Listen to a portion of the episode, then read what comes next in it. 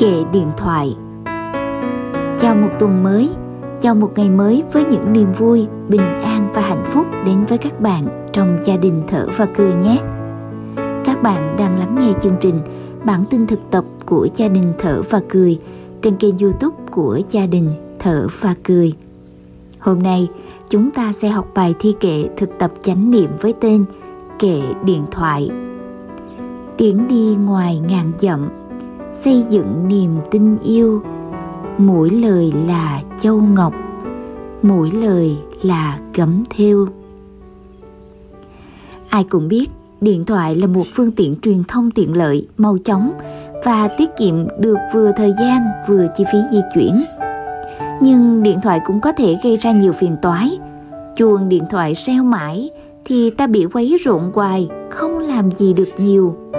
Nói điện thoại mà quên rằng mình đang nói điện thoại thì vừa tốn thì giờ vừa tốn tiền bạc, nhất là khi ta điện thoại đi xa. Đã vậy có khi ta còn có thể nói những câu chuyện không thực sự cần thiết những chuyện không đáng nói. Mỗi lần nhận được hóa đơn thanh toán tiền điện thoại là mỗi lần ta có thể nhăn nhó vì số tiền quá cao. Khi cầm ống điện thoại lên ta hãy thầm đọc bài kệ để thấy rằng ta có trong tay một phương tiện truyền thông màu nhiệm, tương đương với thiên nhị thông.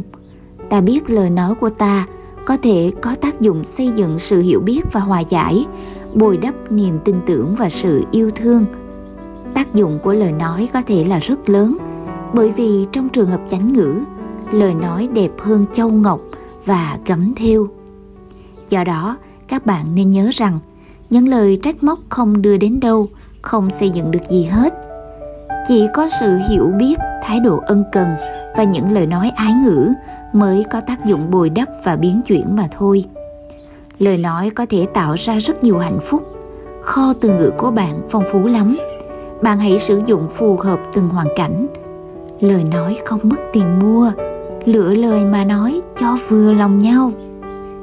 Thực tập bài kệ này không những giúp cho các bạn sử dụng lời nói ái ngữ, mà còn tiết kiệm một khoản chi phí điện thoại cho bạn thường ngày.